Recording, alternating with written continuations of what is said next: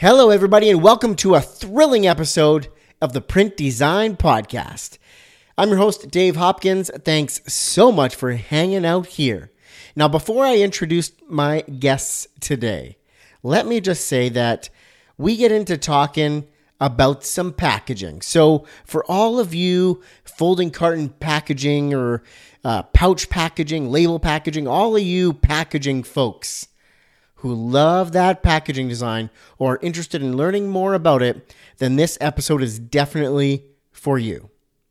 Now, on that topic, right now over at printdesignacademy.com, I have created a free guide to five craft beer labels and shrink sleeves where I show you pictures of them and then I dive right in and I tell you exactly how they were produced, what the materials were, anything that you would need to know about the files, all of that kind of stuff. So, if you're a packaging get person and you love packaging, if you love craft brewery, not even craft brewery or beer, but kombucha or cold brew coffee, um, vodka sodas, gin sodas, high end spirits, if you're into really nice labels and shrink sleeves in that craft beverage world, then you'll definitely want to check out this guide. Go to printdesignacademy.com and check that guide out there. Now, I'll say it because I'm not very good at keeping secrets, but we have something really exciting coming up uh, March 2nd. It is a course that I've been working extremely hard on behind the scenes to bring to you how to create these amazing craft beverage experiences with labels and shrink sleeves and other packaging for those. It's going to be such a rad course. I've priced it extremely affordable. I'm not going to tell you too much more about it because I got to keep a little bit under wraps. You know what I mean? But to be at the front of the line when that puppy's ready, head to printdesignacademy.com. And bonus, by signing up there, you're going to get a free guide that dives into five craft beer labels and shrink sleeves to tell you exactly how they were done. Boom, don't miss that. Now, today's guests. Today's guests. My guest today is. now, today's guests are Ron and Mackenzie from Macaroni Creative. Um, I had an awesome chat with these guys, and they are, you know, to put it politely, we're me and them, we're print nerds. Like packaging, geeking out. Love this conversation is awesome. We dive into their very first print projects that they were ever a part of. We talk about some really cool inspirational packaging that they found themselves surrounded by. And then we do a deep dive into the bare bones bone broth projects that they were a part of creating. This tra- this goes across a whole bunch of different packaging mediums, um, from boxes to uh, like pouches and mini pouches and all kinds of things like that. And they just tell us all how the project came to be. And it's kind of a unique story and just how it kind of popped up and they ended up getting it. So they talk about some of the challenges that they faced with, you know, matching colors and brand consistency across these different mediums and so much more. I thoroughly enjoyed this conversation and I can't wait to share this with you. So let's get to it. Ladies and gentlemen, my guests today, Ron and Mackenzie from Macaroni Creative. Cue the intro.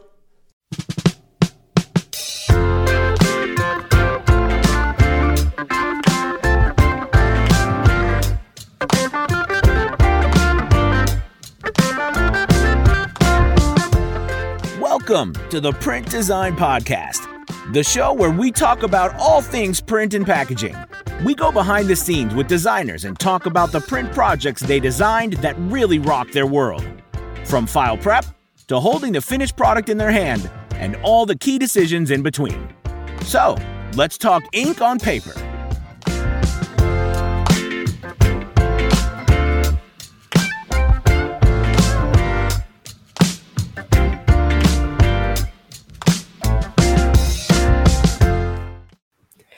Ron and Mackenzie Macaroni Creative. Welcome to the Print Design Podcast. How are you?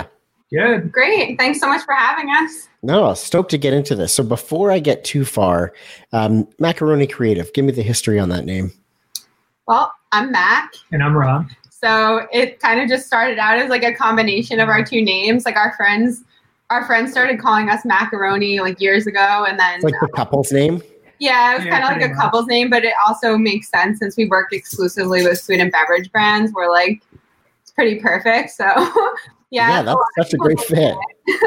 Yeah, but then once they actually, once it clicks, every once in a while, we'll get like an inquiry or something, and someone's like the first sentence, "I love your name," and then there are other people who we've been working with for years who, who like, will finally like one day like be like, "Huh."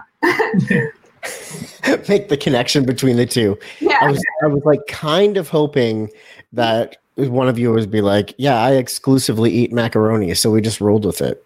I mean, kind of that too. That's not too far off base. It's definitely one of my favorite foods as well. So, We have joked Awesome. about naming our kids af- after cheeses, though. So maybe in the future. yeah. Perfect. I love it, man. yeah. Well, let's get a little bit more uh, detail on sort of the history of macaroni, and um, why don't you just tell the listeners about yourselves? Yeah. Um, well, I I graduated college in 2014 from the College of St. Rose up in Albany, New York. We're, we're based out of Queens, and um, kind of my career has almost always been exclusively in branding and packaging design. Um, I worked at a number of different agencies in like the New York area, and then, you know, more or less, um, we basically just started working together as kind of a fun way. You know, we never really anticipated having a business, at least not having it be a full time thing. It kind of started out as a way to just make some side money and um, collaborate together. And um, more or less, it just really snowballed faster than we expected. And um, so about three years ago, we took macaroni full time and yeah, really haven't looked back. That's awesome. I love that. Okay, so I'm going to bump over you in a second here, Ron. Um, Mackenzie, how did you? So you finished design school. Um, did you like pursue food and beverage, or did you just kind of like land in in it? Um, I kind of just landed in it. I graduated college and I was like unemployed for like three days, and I was like, "Oh my god, I don't have a job!" I like instantly started like panicking. I think as most post grads just do, they have that moment of like, "What am I going to do with my life?" And so I like just mass applied to a ton of jobs, kind of all over the Northeast, and just Mhm. in a bunch of different industries. And um, the first job I got, it was at a small creative agency that really specialized in the food and beverage, like like I said, branding and packaging. And um, I feel like I just instantly fell in love with it. I was really interested in it right away. I feel like you know we're both pretty into food and um, have gotten even more so like through kind of working with all these exciting brands. But Mhm. um, you know, from that agency, you know, I bounced around a little bit and I had the opportunity to explore some other things. But I think it was pretty clear, you know, as I was like you know doing this other types of work, I really missed the food and beverage. So I think that was kind of where I knew I always wanted to kind of circle back to that, and um, you know, that was really that was really it for me. Perfect. And Ron, what about yourself? Tell me a little bit about uh, a little bit about yourself. Yeah, I graduated in 2012 from Sage College Albany, so different school, same place. Um, after that, I was a little bit more all over the place. One of my first jobs was at a signage company, uh, so I learned a lot about like large scale printing. Uh, they did everything in house, which is really cool. Like when I first started, they pretty much had me out there like weeding signs and uh, you know putting things together and all that good stuff. So Mhm. started off there. Then once Mackenzie went and graduated, she got the job down in the city, so I had to find one in the city uh, to go and transfer down there. Uh, did a little bit more digital stuff. There was some print stuff mixed in here or there. Um, worked with some clients like Facebook and Google, um, doing little little like presentations, infographics, websites, that sort of thing. Um, and then we started doing some freelance on the side. You know, just find some more creative projects, some some fun stuff we could work on together. Uh, and I went in and put together a, a branding project for a deli down the street um, from where I grew up, just for just for fun, um, get Yeah. something in the portfolio. And then uh, this one agency went and saw it on Dribbble, I think um, and they specialize on restaurant branding. Um, so then I went there and worked there for about two years, and you know just did a bunch of work in restaurant branding, web design, um, you know menu boards, signage, um, bags, um, you know pretty much everything you find inside a restaurant. So I got a little bit of experience there, and that's kind of where I hopped into the food and beverage industry too. Um, and then, like Mackenzie was saying, we were just doing freelance on the side of that. Um, you know, just picking up more some restaurant clients, some uh, CPG clients. Mhm. Um, and then pretty much we just got to the point where we're working two full time jobs. It was like, you know, 3 a.m. Uh, doing all our stuff. And we're like, all right, eventually we got to go and pick one or the other and uh, yes. uh, make the leap and do our own thing. And yeah, three years ago and haven't looked back. Okay, so a couple of questions came out of that for me. Um, you guys are both on these sort of separate trajectories a little bit. At what point do you become a couple or start working together? Like, at what point does that freelance side hustle together start in your careers? Um, well, we've been together since high school, so we've we've always been together. Uh, oh, got it. Okay. Standpoint, but uh, yeah, just at, at, night we just uh, started picking up projects, and um, you know, since we were both working full time jobs, um, you know, sometimes we need help on something if someone like contacted us on Behance or Dribbble or something like that, and then mm-hmm. uh, yeah, we just started going and escalating it a little bit further and further from there. Yeah, I think it started out as we were both kind of just getting some of our own inquiries for like separate jobs, and then um, you know, it would be like, oh, I have to work late tonight, and I have all this work to do. So obviously we'd like pitch in and help each other out. Like we both had the, you know, design, like the skill set to do it. So yeah. they kind of started out, I think, as us, you know, both just kind of, you know, getting our feet wet and, you know, trying to build our freelance careers separately. it together so you still get yeah, but it's nice. It's definitely there are a lot of perks to having a significant other that kind of does the same thing and um, yeah, can help shoulder some of that workload. Yeah, have some backup and doing it on the side was kind of nice too because test the water, see how it was working together, make sure we didn't want to kill each other. Yeah. That's actually another question that I wanted to ask because you know, you know, yes, as helpful as it is having a spouse, you know, that can tackle the same sort of work and things like that that that you can. Um, is there any like what do you do when you run into a creative difference on a branding project? You know, both of you coming from that world.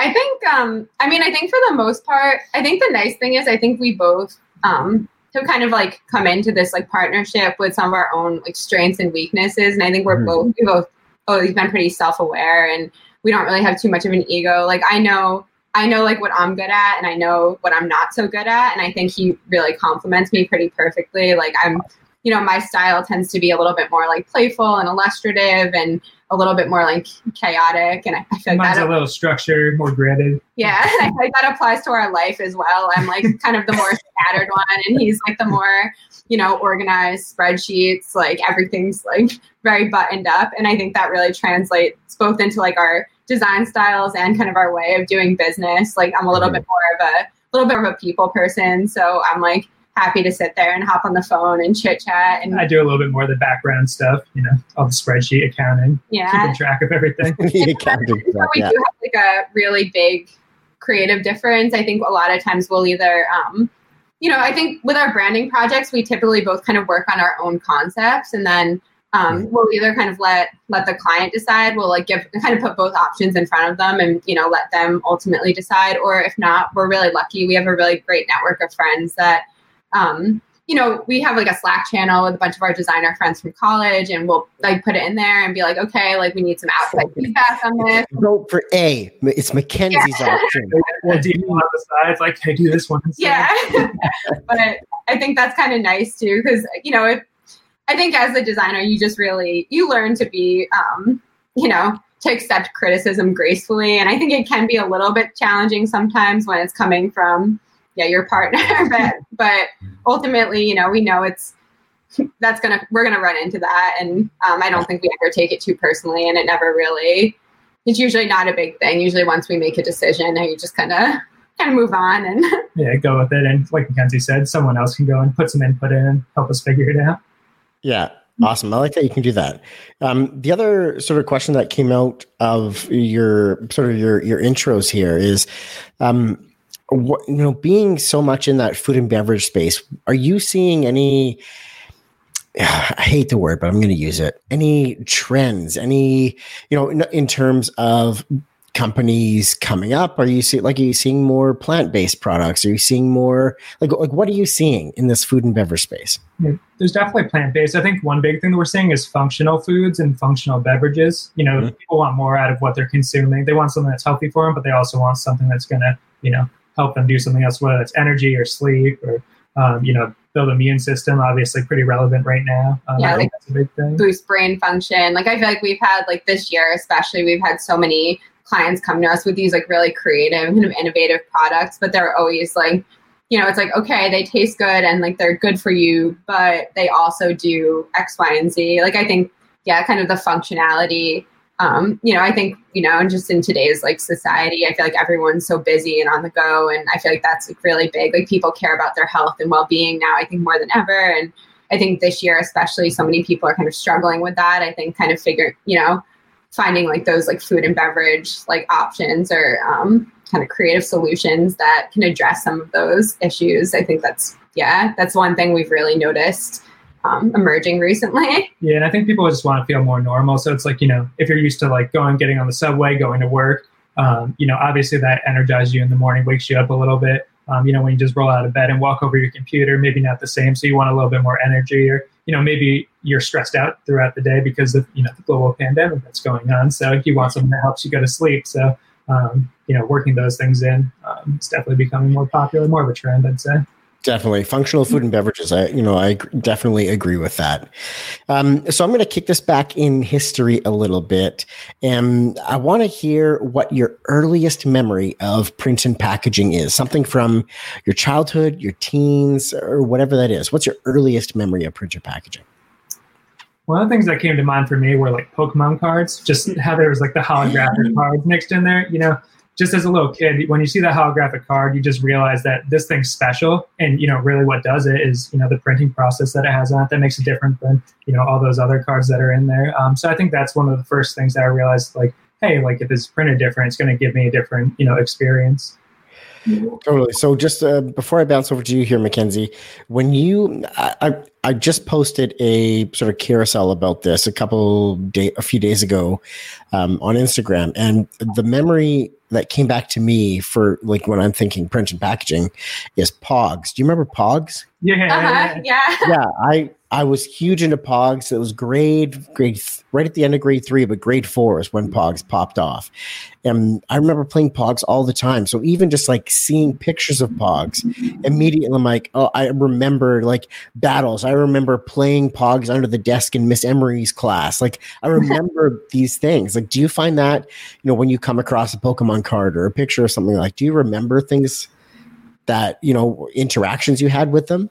Oh yeah, definitely. Like you said, just bringing the school, trading with your friends, like you know, lunchtime going and doing it, or like you know, sneaking around and stuff like that when you're supposed to be studying or doing different things like that. Um, yeah, yeah, definitely has that nostalgia with it. Love it. Okay, Mackenzie, we've got Pogs, we got Pokemon cards. How are you going to top that?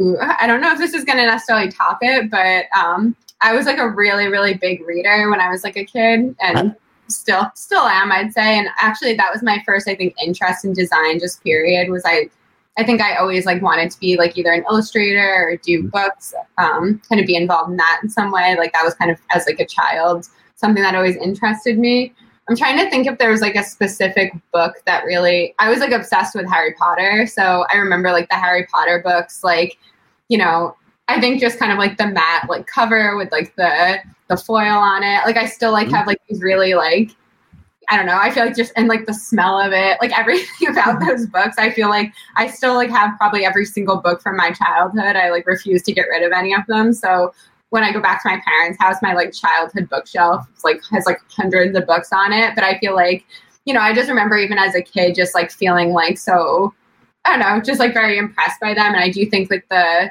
there's definitely that nostalgia kind of emotional component that like when I go back there and you know pick it up, it instantly yeah kind of brings you back to like a certain place in time. Totally. I love that you said Harry Potter books. My kids are big into Harry Potter. And for Christmas, we got them, um, not the novels, but like these large illustrated children's versions of the books, like full of illustrations and pictures and things. Awesome. Um, yeah, which they absolutely love. Um, but as soon as you mentioned books and remembering books from your childhood, do you remember like the Choose Your Own Adventure books? Did you ever get those or read those? Yeah. yeah, those were fun.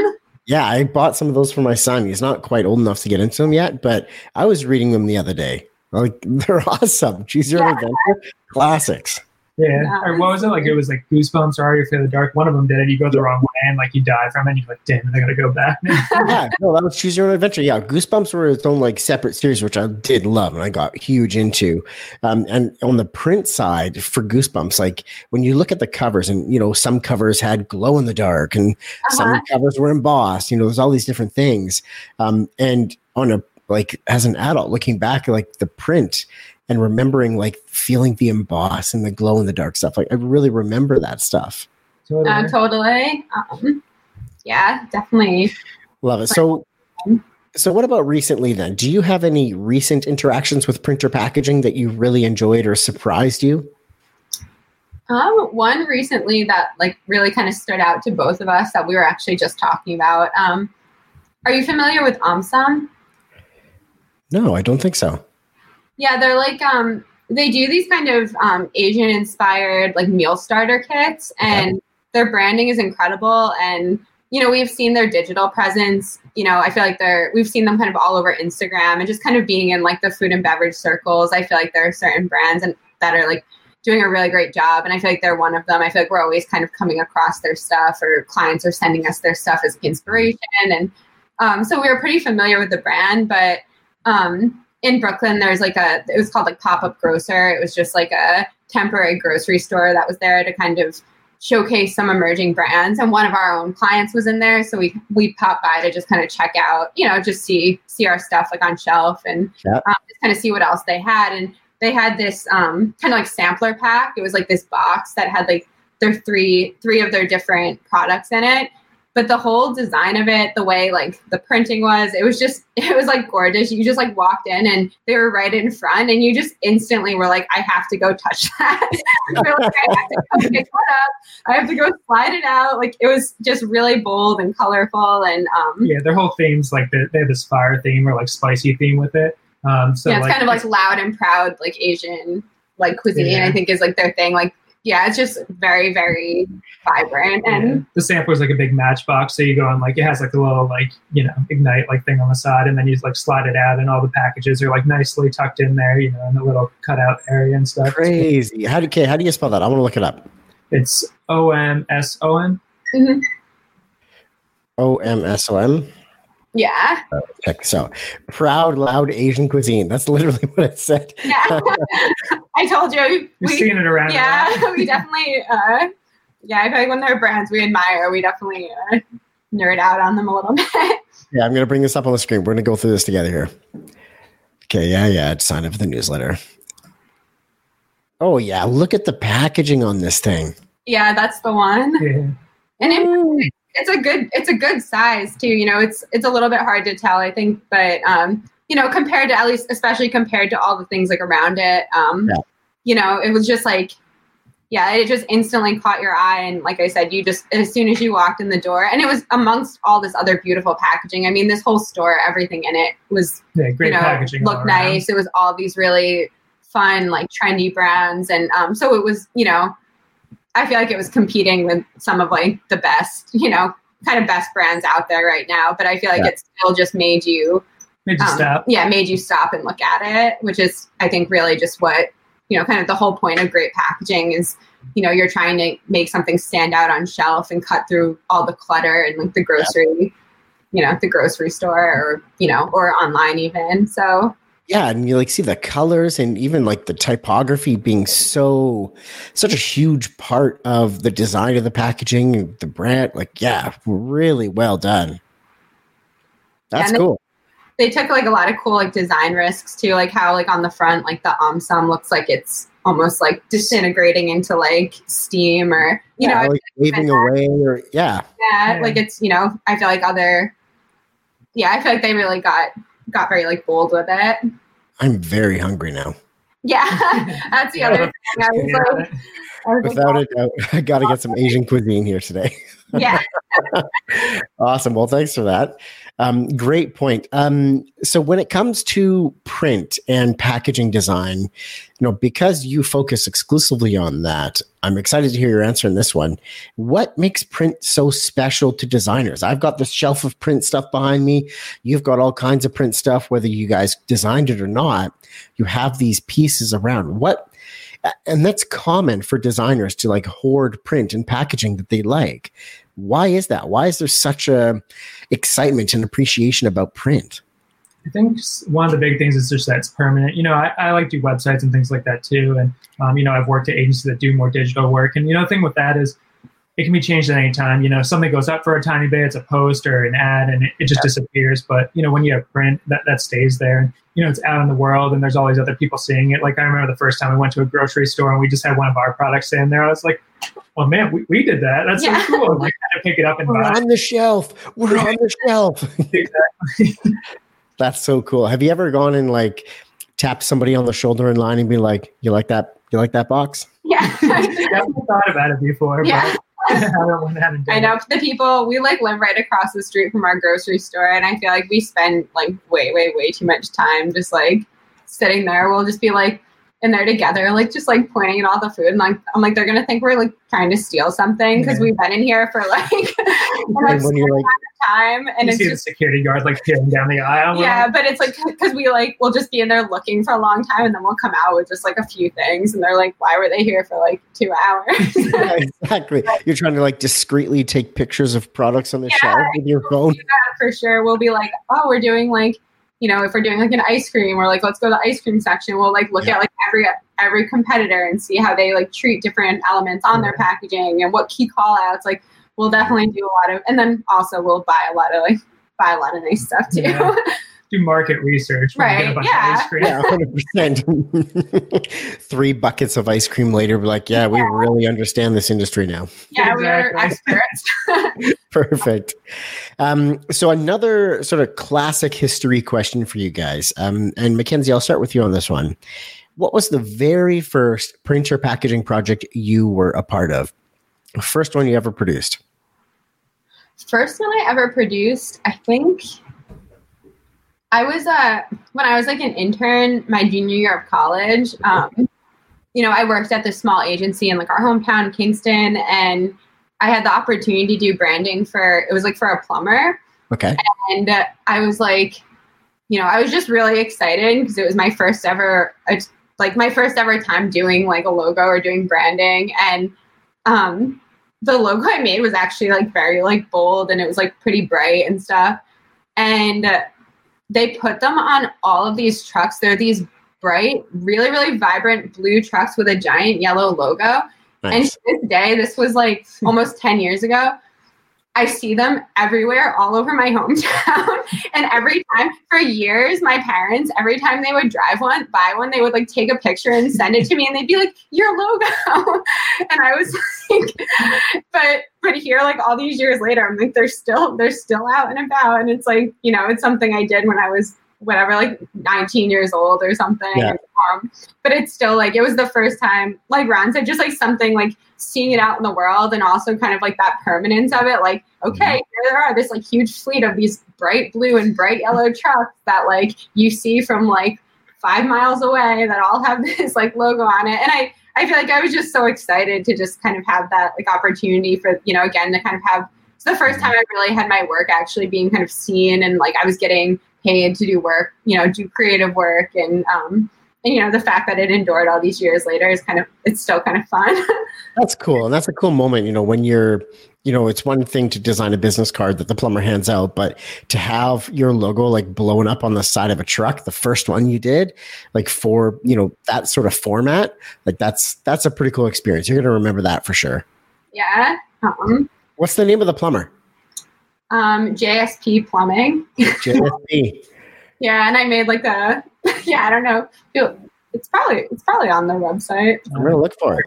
Yeah, if you go to Visual show guys. We're just going JSP plumbing and heating. Let's see. At Kingston Plumbing and Heating, HVAC experts. that's them. Okay, let's see if we can get some images of the truck here.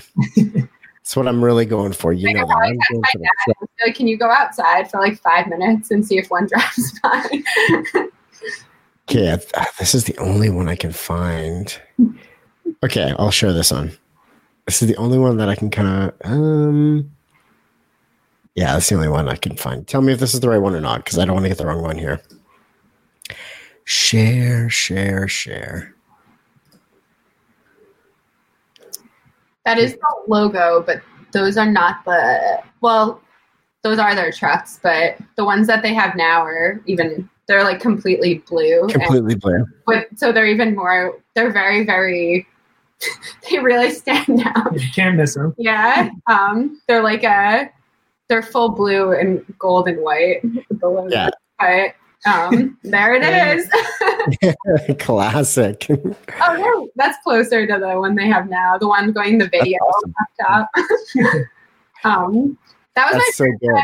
I mean, the first that wasn't like a huge super print oriented project. The first real print oriented project, um, kind of my first real job out of college. I it was actually really cool. I got to like go on press for um, we did work for this like yogurt company called Maple Hill Creamery, and I actually got to go to Toronto and go on press and um, you know pretty much sit in the room like for like ten hours a day and you know kind of work really closely with um, the manufacturers and the print team and the client to like make sure that everything was printing properly and um, you know they, it was like a lot of trial and error. So that was kind of my first real project where i was actually heavily involved with like the printing side of things and um, had the opportunity to really kind of learn the ins and outs of that printing process. So i think that's a little bit more more of a print focused project but um, but yeah the trucks were definitely uh, my, my first ever ever project That's rad. Okay, Ron, what you got, man? Uh, in college, there was like a design and art magazine that we went and put together. Uh, well, it was like kind of like a little book. It was more than a magazine, but um, I think like 150 pages or something like that, um, where we just collected work from a bunch of students. And uh, I was like on the team going and producing that. So we had the opportunity, you know, with our teachers kind of like guiding us along the way to um, you know, put together this publication and go into the printer, do press checks, um, you know, cool. and really just go and test everything out, you know, set up all the files, um, you know, make sure that it was all, all good to go. And um, I think there was like 200 pr- uh, printed or something like that. But um, yeah, that, was, that was my first ever one. Awesome. So 150 pages, like that's, that's a pretty damn big publication. Yeah, there was definitely a lot of work that we went and, went and pulled out of it um, you know, a lot of pictures, so it, it wasn't too crazy. But definitely, what was the press check like? Do you remember much of the press check? Not that much. I just remember them coming out with, you know, obviously the big sheets that you're looking at. Um, you know, yeah. just making sure all the colors were looking good. I mean, there's a lot of photography in there too. Um, you know, and design pieces and um, you know a mix of paintings, drawings, things like that. So you know, it was really important that we got the the colors to all look really nice. And you know, there were so many different you know versions of it, or you know, different people taking different pictures, color correcting everything. Um, so you know, that was the main goal of that to make sure that everyone's work was coming through, uh, you know, really nicely. Yeah, I'd say that that's probably like the most time consuming part of designing, you know, a photo heavy piece is that color correction. Because when you're looking at that on screen and your RGB and your backlit, you know, LED panels or whatever it is, the difference between that and CMYK on an uncoated paper versus a coated paper or whatever else, like that's a big difference. Yeah, we got to choose the paper and everything like that too, which was nice. But you know, that was that was the point that I decided I wasn't going to go and do editorial design. Not quite a fit. Perfect. Um, now, have you guys ever been a part of a project that didn't turn out as you'd hoped? Uh, didn't go well, went sideways? Um, can you tell us about that project? Tell us a story about that. Yeah, I, I, can start with one of mine. So my my first job out of college, this uh, uh, I worked at this medical simulation company. So pretty much he was he had these like uh, they were dummies that nurses and doctors could practice on, like you know if there's different medical emergencies or things like that. But he wanted to go and produce these backdrops that would go behind there to kind of make it feel a little bit more realistic. So there's like ambulances or hospital rooms, things like that. Okay. Um, and pretty much we created these big you know vector illustrations that would go back there. Um, but in college, I was never taught anything about you know large scale printing. Um, always you know smaller things, you know magazines, um, you know maybe little posters that we print out at like FedEx or you know something like that. Um, but these were you know seven foot tall, eight foot tall uh, banners that wanted to be produced. Yeah. Um, and just the, the, process behind it, I had no idea how to go and do it. Then you're taught, all right, everything needs to be like 300 DPI. Um, he ended up going and buying this large scale printer because um, he wanted to go and print it in house instead of sourcing it out. And I just had no idea what I was doing with it. And I keep at like 300 DPI, so this would take like hours to print like one of these banners, and you needed like four banners to go and make a wall, and it was just so time consuming, and I just had no one to go to or uh, figure out. So I mean, they came out all right, but you know, you couldn't make a business when you're sitting there trying to go and print one banner out of four, and it takes hours and hours to do, and then mm-hmm. I was the only person there, so you know, trying to figure out how to go and, you know, set it up to cut it. We had these like little wooden rulers and we were trying to cut these like heavy pieces of vinyl.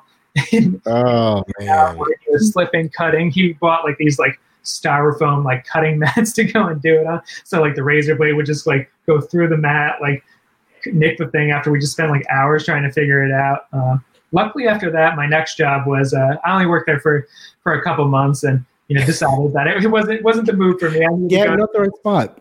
Yeah, but luckily after that, I went and uh, worked at a signage shop after that. So I learned pretty much everything that I would have known uh, or needed to know at that other job. So I flip flopped them, it probably would have worked out perfect. But uh, yeah, I just learned a ton more about the printing process for large scale stuff. Um, you know, what the DPI should be. You know, have the actual equipment to go and do it with. Um, which was nice because it kind of started there for something that I had no idea how to go and do, and you know, just was a bad process, you know, throughout. And you know, then I went to a place where I learned it all, and then you know, I used that later in my career when I worked at you know the restaurant branding agency where I worked on a lot, of, lot of uh, you know menu boards and other large scale things like window graphics and um, you know that sort of thing. So it kind of came full circle. Started off um, you know poorly, and you know just went up from there. you sort of cut your teeth, made your mistakes, then you learned, then you ended up back sort of in that field. Yeah. Awesome. Yeah, I'm trying to think if there's anything. To be honest, nothing like really specific is jumping out. Like knock on wood. I feel like um, you know, just kind of. I think with packaging, there's always like a little bit of like trial and error. Um, you know, where like the color, like depending on the substrate that it's printing on, or depending on um, how it's wrapping. Like you know, you can.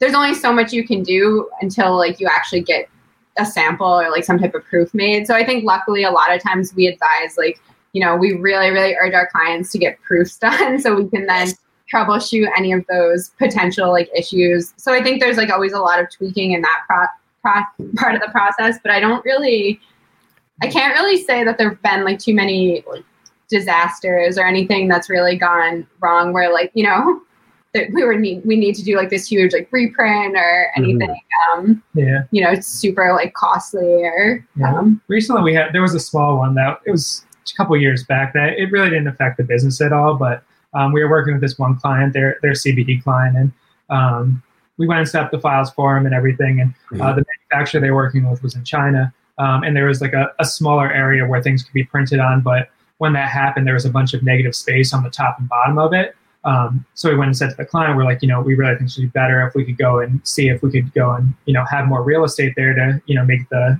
uh, margins on the top and bottom a little bit smaller, fill out the, um, you know, the little bottle a little bit more. Um, we said we'd be happy to go and do it. Just ask them if it's possible, and then we'll go and set up the file that way. Didn't hear back from a little bit from the client, and then we ended up going and getting it back. And uh, the manufacturer went and decided to go and take it upon themselves to go and do it. And uh, I think we have one of them here, but pretty much instead of going in like spacing everything out, um, so it's opposite. They just went and stretched everything on it. So they just made it more vertical instead. So it's a little bit tough to tell because like condensed uh, condensed type on it, but yeah, see it's all. all you can tell a little bit. It's well, yeah, it's down there. So you know they probably won't notice it. You know their customers probably won't really notice it that much, but know we, we we'll notice, it. it. yeah. you guys notice it, of course. You're the the designers, and you're looking for these things to be, you know, done as you intended, as everybody agreed on, right? I think that's one thing we run into a lot too, where we, you know, like clients will try to like cut costs or, um, yeah. which like for you know that's totally up to them. That's like their prerogative. But you know, sometimes we'll, you know, we'll be so excited about a design, and then we'll get the actual printed product back, and it's just you know the printing kind of doesn't do it justice. Like they they cheaped out on like the materials or the you know the print quality just isn't you know what we were hoping it would be. And um, you know we'll kind of we'll always voice that, but I mean at the end of the day, it's it's their business. So you know. 100%.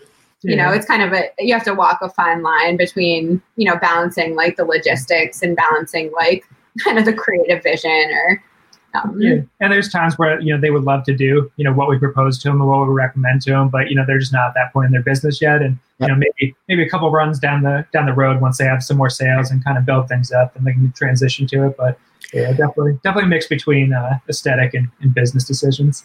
Totally. I would say that packaging is almost one of the most important, but also the most feared expense when with smaller businesses and, and getting going and starting, um, because you know they've invested so much, and it's all based on the performance of this product and market. Right. So you know, investing it takes a real special customer to recognize the importance and value of putting some extra time and money into the packaging to help elevate that success it's yeah, hard to get that yeah and it's definitely a tough sell because like you know a couple cents here or there on you know hundreds of thousands of um, you know products that definitely definitely adds up on their side and you know yeah they got to make sure that uh, you know there's a return if they do invest on it it's always the classic, you know, when you're looking at a quote and you're like, oh, it's only one and a half cents difference to do this like spot gloss on this thing. Yeah, but over a hundred thousand pieces, it's like that's a lot of money. Yeah, definitely. Yeah, you know, we up. work with a lot of kind of smaller to kind of like mid-sized businesses where they just Mhm. they don't necessarily have the capital to upfront kind of invest in, in you know necessarily the quality of um, print that we would always recommend but um, you know like ron said we'll kind of we'll make our recommendations but we'll just make it the best we can with you know whatever their kind of whatever their means are so Mhm. and you know it always it always works itself out and when we're designing we always try to go and you know take that in consideration just make a design that will work you know if, if it has extra features from the printing that's great if it doesn't then it's still going to look great for them so um, Yeah. Definitely. Good point. All right, guys. Well, I want to now do a little bit of a deep dive here. I don't even know why I said little bit because it's not a little bit, it's a deep dive. uh, I want to get into a specific sort of print project, branding project. Um, and I understand you've got a pretty interesting one that spans a few different sort of mediums, a few different substrates, and all that kind of thing. So, let's get into that. Let's get into the customer and how the project came to life and any sort of budget and quoting and pricing details and all that kind of stuff. Um, so, what you got? Yeah, so um, the project we were going to dive into, um, they're one of our most consistent, like best clients. We've been working with them really closely for three years. Um, their, their name is Bare Bones, and they started out, they predominantly do uh, bone broth, but actually more recently they've been kind of expanding into doing other, you know, kind of like other like wellness products, and they have some really cool, innovative things in the works that we can't really can't really talk about. But um, you know, we've had the you know, we kind of met them. Um, you know, we had the opportunity to work with them because I'm in this CPG Facebook group, and pretty much the um, Catherine, she's like, it's a they're also a husband and wife team. Um, you know, pretty much she posted like our designer kind of backed out at the 11th hour. We need we need a packing designer ASAP, and um, this is when we first jumped off like to do the, do it on our own too so it was pretty great timing yeah, it was like right around the time we like decided to make this like a full time thing, and um, so I just kind of reached out and I was like, hey, I was like, you know, we have a lot of packaging design experience. Um, would love to, you know, would love to connect with you guys. And pretty much, long story short, um, we've been like working with them ever since. Doing the first project we did for them, it was um, they were doing like an instant bone broth, so it was like a powdered bone broth that you just could add to hot water and it has like a ton of protein, like very few calories, no sugar. It's you know, it's just like a really good kind of healthy snack option. Um, Yeah, So- that was so cool. And I had never heard of that even being a thing before. I've seen bone broth like pre-mixed, like buy it ready to drink or whatever. And I've seen that. But when I was looking at this on the website, um, you know, I'll pull this up here. You know, I saw this like instant broth. It, it reminded me of like the um the Starbucks like Via.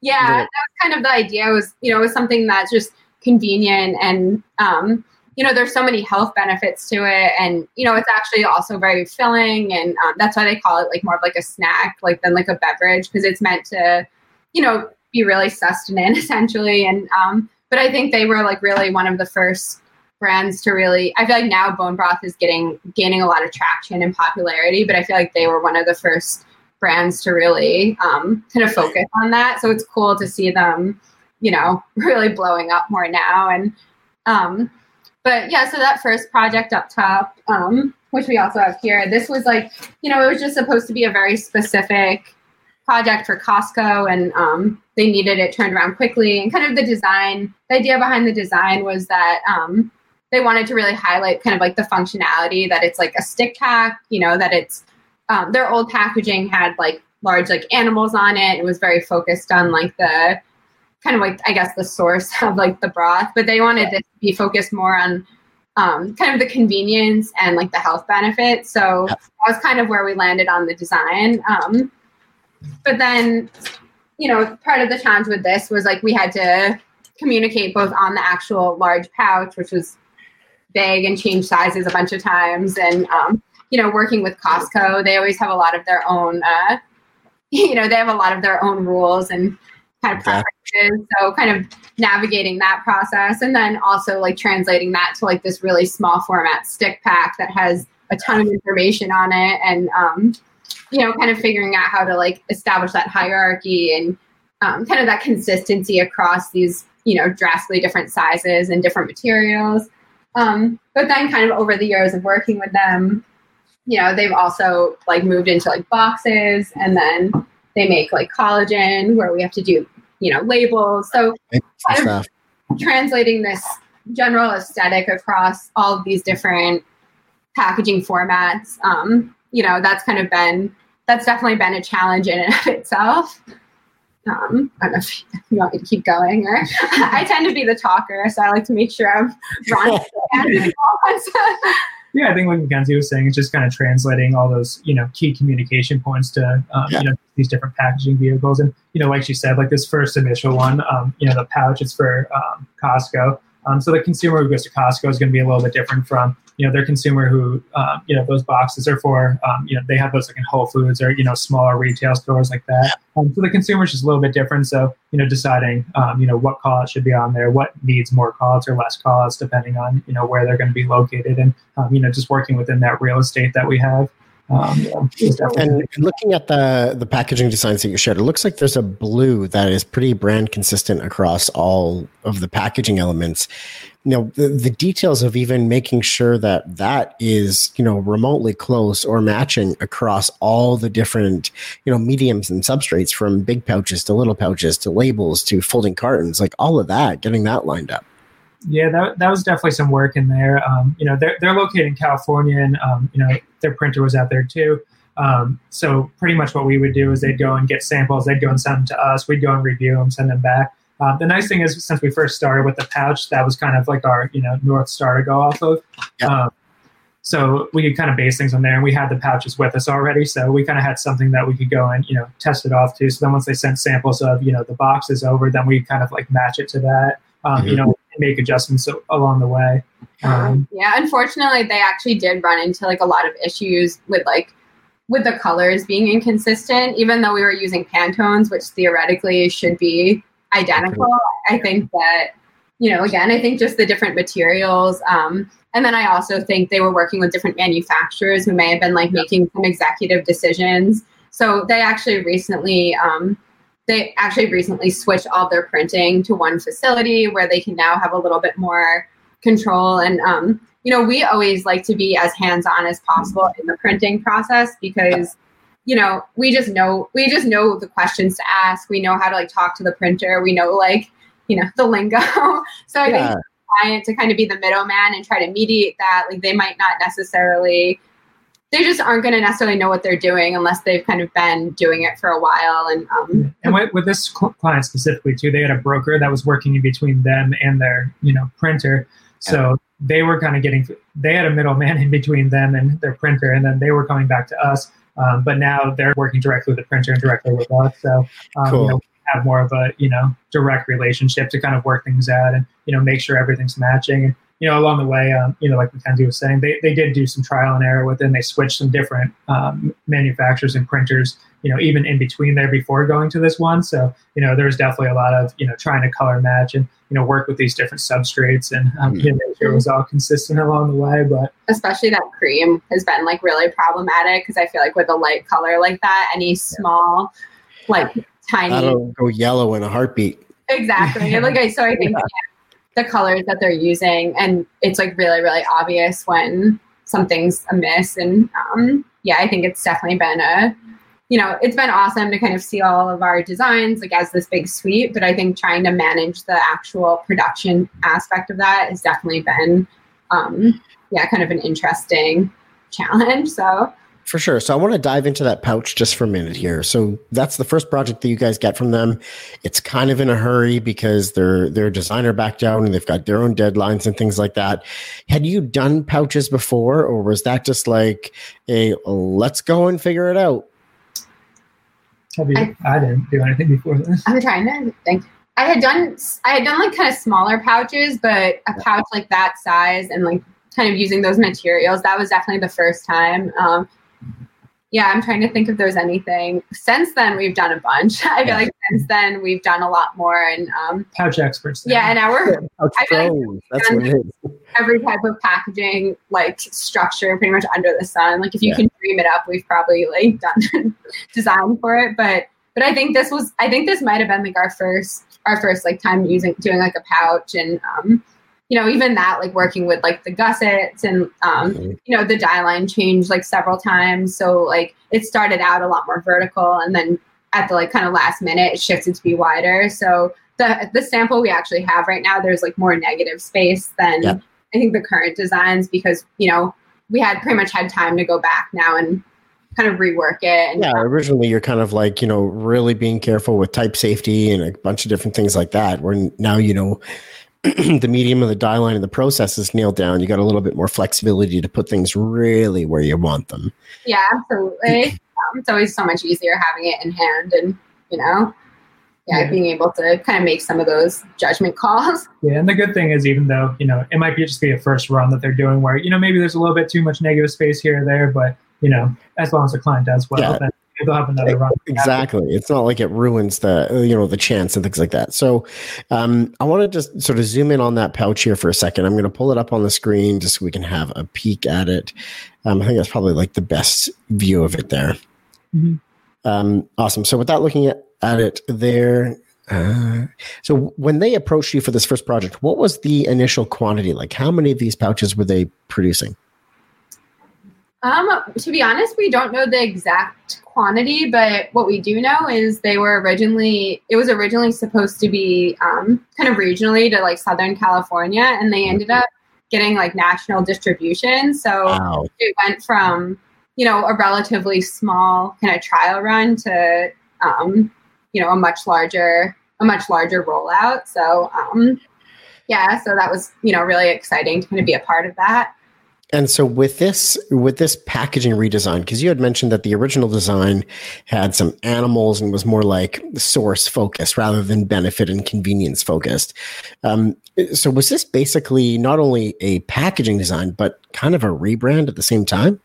Yeah, there there's definitely somewhat of a rebrand. You know, their look was definitely a little bit different, and I think originally they had liquid broth, um, you know, as their staple product, and this was a new product coming in. So, um, you know, like you said, you never really heard of using broth as like a snack. So, um, you know, one key thing that we were doing when we are designing this is figuring out how to communicate, you know, that this product is a snack, how it's used, and you know how it's different from regular liquid broth. Um, And you know, I, I think that's what kind of set the tone for, um, you know, the the sort of rebrand that we went and did for them because we recently redid their liquid, um, you know, broths as well. Yeah. Uh, but this is kind of the, the staple behind it. Yeah, and I think because um, you know there were some brand elements that we were trying to pull from like their existing brand, like their old packaging was predominantly that kind of navy blue. So you know we tried to keep some elements. Uh, their logo was the you know more or less the same. I think we might have tweaked it slightly. Um, so you know there were certain things that we tried to keep consistent, but because this was like a totally different product, essentially like creating a whole new category, and then also going to be in like you know a different store than like their their existing line like you know there was just like a totally different um, you know kind of criteria for what you know what the design should look like and how that should function so um so yeah it was i would say it was definitely kind of more of like a brand like a brand refresh um in addition to just you know executing on the packaging Perfect. And now on the design side, um, what led to your decision? I mean, I know the answer, but I want, I want to hear it from your words. What led to the decision um, to use Pantones?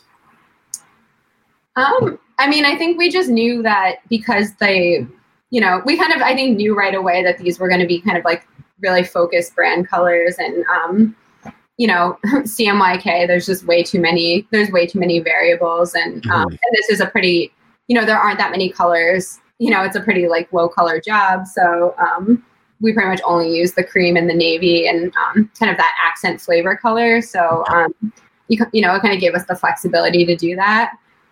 Yeah, and just having that consistency, you know, because knowing that they did have a liquid line too, and you know, probably eventually they'd want these to look, you know, pretty similar. And we're going to be printing on, you know, different materials. We definitely want to just make sure that, um, you know, they'd have consistent look throughout their different things. And we've done like shippers and postcards and, um, you know, a bunch of like smaller other, um, you know, printing things for them. Um, Mhm. so just kind of really wanted to establish it right off the bat. So on this particular design that we're looking at on screen here, we've got the blue as the Pantone. There's kind of like the, you know, the off-white or beige background color. That's also a Pantone. Yeah. And the the highlight orange color that's used in a few spots. That's also a Pantone. Is there CMYK in, in this piece at all? There is because the mug is actually a photograph. So um, Got it. I think the mug is the only place that CMYK is used, right? Besides the, is it, there a black a black barcode on the back. I would Yeah. as well. Yeah. Yeah. So d- seven color print. Mm-hmm. That's awesome. Yeah. Like Yeah. that. The mug was definitely definitely took a little bit of work to you know try to match that too. Um, Yeah, and this again, this is one of the kind of the earlier samples. I don't know if you can kind of see, but like I feel like the shadow, we had a lot of trouble with that shadow, kind of getting it. Oops, sorry. There you go. Yeah. There we go. Um, kind of getting the shadow to be kind of has this harsh shadow on Yeah. the bottom of it. it like it's a little Mhm. bit tough to tell, but there was kind of this like almost like crisp line that again on screen we weren't seeing, and we tried to fade that out, and um, again that took a little bit of uh, you know a little bit of trial and error to get that to finally be like as smooth as yeah we wanted smooth it. as we wanted it to be, and um, you know the mug yeah the mug also getting that color to kind of match that orange accent color again on Mhm. screen. It, it looked great, and then when we got it printed, like the mug was a little bit darker. You know, kind of the pho- working with the photos is always uh, yeah Always. But what I like about this design is that, you know, you're kind of merging these, you know, these illustrated elements with with a photo. And I love that that combination. And I'm sort of seeing that more and more out there with, you know, real life photography with illustrations over it, accenting, you know, whatever whatever they're trying to highlight, um, you know, in the design, which I think is a really cool look. Now, when you guys were deciding um, with Pantones here, did did the customer understand that stuff? Did you have to sort of walk them through walk them through that stuff? On this one, they did understand it. Um, you know, they, they had a design before for their other product. They've worked with like a design agency before, so um, Mhm. you know they, they definitely had a good idea of you know how that worked and um, you know what benefits it would get them. Um, you know, going. Um, and, and you know they were a little bit more established, so um, you know they could pay for a little bit more. Um, you know, printing wise. Mm-hmm. Yeah, yeah, yeah, which works out well because you know you run into that situation where you really want to use a Pantone, and this is the reasons why, but there's just not that extra dough to to throw into it to add the extra plates, add the extra color, and whatever else is involved, right? Yeah, and we, we definitely work with clients who, you know, sometimes we use CMYK when they're printing or, you know, they use like digital prints and um, Mhm. things like that. So, um, you know, this application we were able to use Pantones. Uh, Some other ones we do use CMYK if, um, you know, if that's what their printer's working with. And, you know, that's Mhm. the, the budget restraints that they have. yeah That we've was done going be that pitch down of like the benefits of Pantone and explaining that and kind of explaining the the added value of having that. That's a conversation we have on a very regular basis. I can imagine. Yeah. So that, that was actually one going to be my next question is, you know, you'd mentioned postcards and some of the other print pieces you've done for them. Um, not all of those are going to be seven color prints. You know, you're going to have to take those brand colors and convert to CMYK. Um, do you find that you were, when you were picking these Pantones, were you looking for Pantones that specifically had complementary CMYK crossovers or did that just kind of work out? Um, we definitely were taking that into consideration. You know, we were trying to find colors that, um, because we kind of, I think, kind of had a feeling going in. Um, you know, again, after working with them for a relatively short period of time, um, you know, it seemed like there was like potential for more of like an ongoing relationship. And in general, like we always try to, whenever we're, even if we're just doing one, you know, a one-off job for someone, we always like to make sure that we're, you know, we're thinking long term and thinking in terms of how the design and how like you know the printing process like how all of that can kind of expand into like future products future Yeah. flavors you know future marketing collateral. And um so yeah we definitely you know i think we're trying to be cognizant of that as we were picking the pantones up front. We usually we usually are. We try not to pick we recently had a client that was um you know she wanted like all of these really really crazy custom like pantones but they were from like this um what, what was the name of the book It was like Pantone GXI or GXA or it was like some, really like obscure and we're like these are not going to be matched on like anything else you ever do mm-hmm. and then it ended up being the printer couldn't print them. But we were trying to explain to her, we're like, this is going to be really expensive and really, um, you know, really hard. To, really hard to reproduce, and um, so ultimately it did end up working out. But I think again, like the client, they don't really have any way of necessarily knowing knowing that. They're just like, oh, I like this color, I want this color, but um, but yeah, I can't even imagine what type of what that cost would have looked like for what he was actually asking for. It was like I think nine or ten different Pantones, and they were all like from this really like yeah these really really specific, specific collection. Pantones collections and we were like we're like this seems like a it seems like we can find some alternative here, some like happy medium that totally like the same effect or a very similar effect, but without you know raising your yeah without getting crazy yeah um you, I, I, you run into that a lot actually. I, I come across that a lot where brand colors just don't properly translate. And what it really goes back to is when when a designer is creating a brand guide like in creating branding for a company rebranding a company refreshing whatever it is understanding all of the potential mediums that this branding could exist in, whether that's online, Instagram, uh, well, that's all kind of the same on screen, but in print, in large format signage, and all of these different formats. It, it, the branding has to work.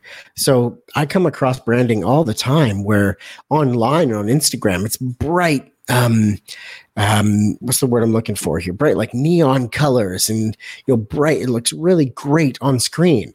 And then you try and print a CMYK postcard or letterhead or whatever it is with that branding. And it looks blah. It looks gross. It looks, doesn't yeah. work.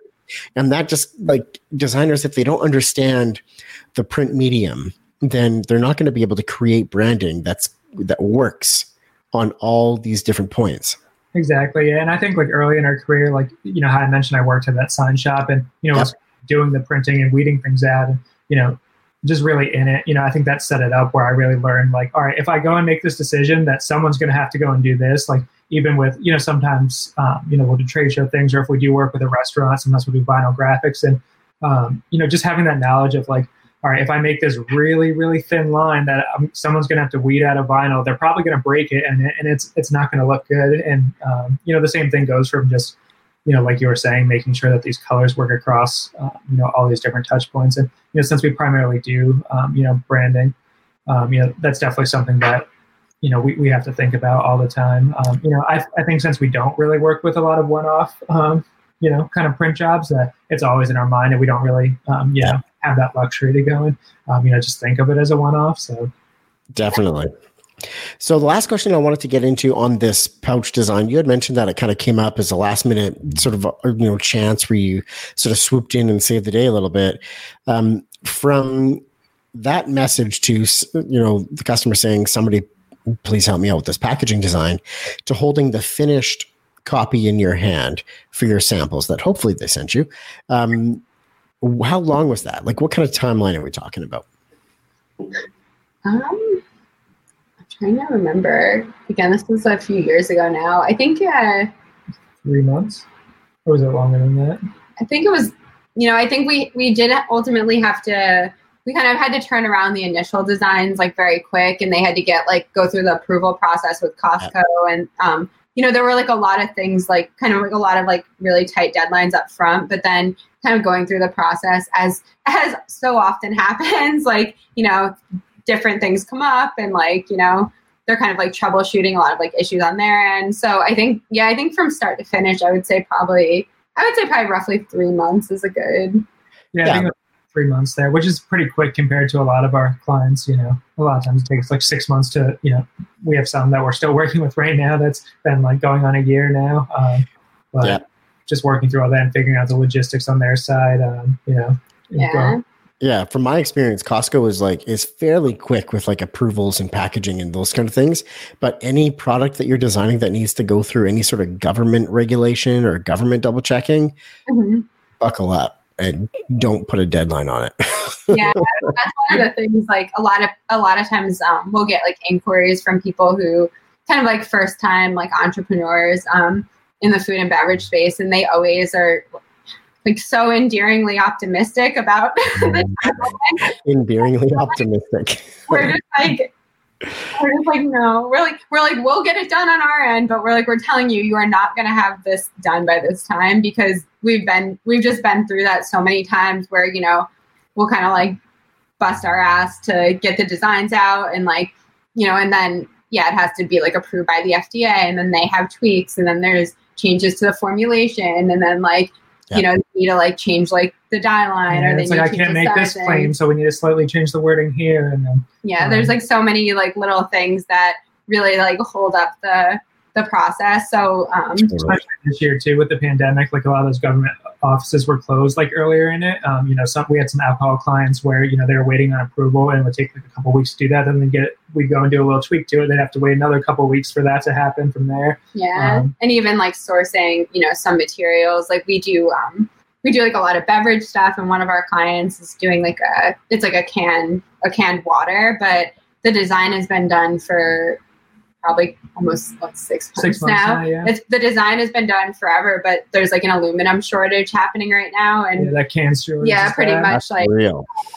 you know, pretty much like the big guys are like, you know, taking it all up. Taking So- all the aluminum. Yeah. yeah so it's pretty much just a matter of you know them just waiting for things to finally you know free up where they can actually get production underway and um, so you know i just feel like there's always a lot of you know unexpected little kind of have to expect unexpected i would say a lot of moving parts. yeah a lot of moving Yeah. parts That's what you know about being in this food and beverage space. Um, you know, I sometimes find so interesting is the things that you just don't even expect to run into could become a problem. Like somebody wanting to go, I've dealt with a ton in, in just like recent months where customers are wanting to order, you know, 500,000 shrink sleeves, you know, and produce shrink sleeves for their cans that, you know, this was all slated to go to restaurants and be sold as kegs, but now we got to can it all because all the restaurants aren't, you know, serving the volumes they used to.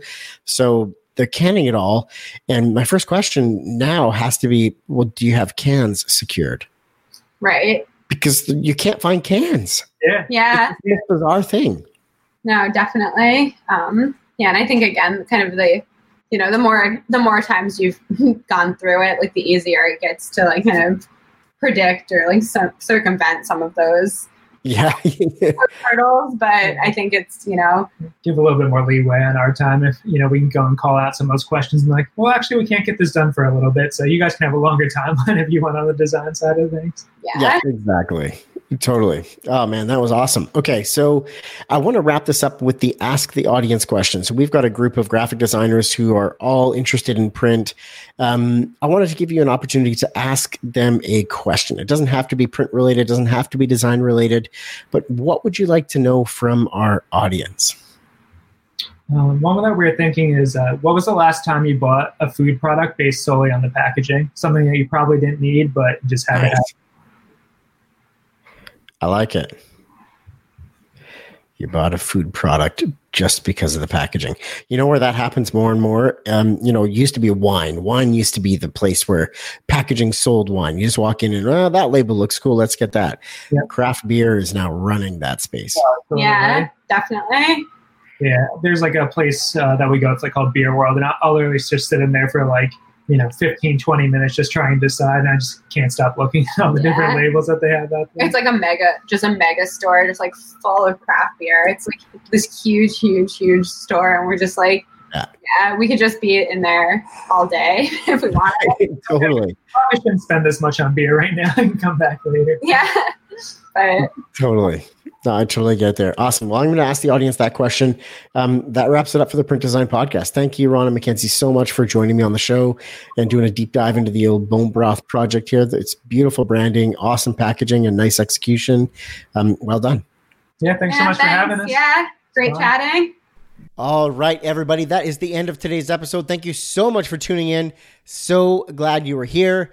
And like I said in the beginning of this intro, if you are a fan of craft beverage, craft beer labels, shrink sleeves, and you want to know how those are created, how to hack that production process, the design process to create something that is just absolutely stellar and jumps off the shelf, then the craft beer label design course is for you. Not available to March 2nd, but if you want to be first in line, go get the free guide at printdesignacademy.com. That is where that's going on. Link in the bio of my Instagram and all that jazz.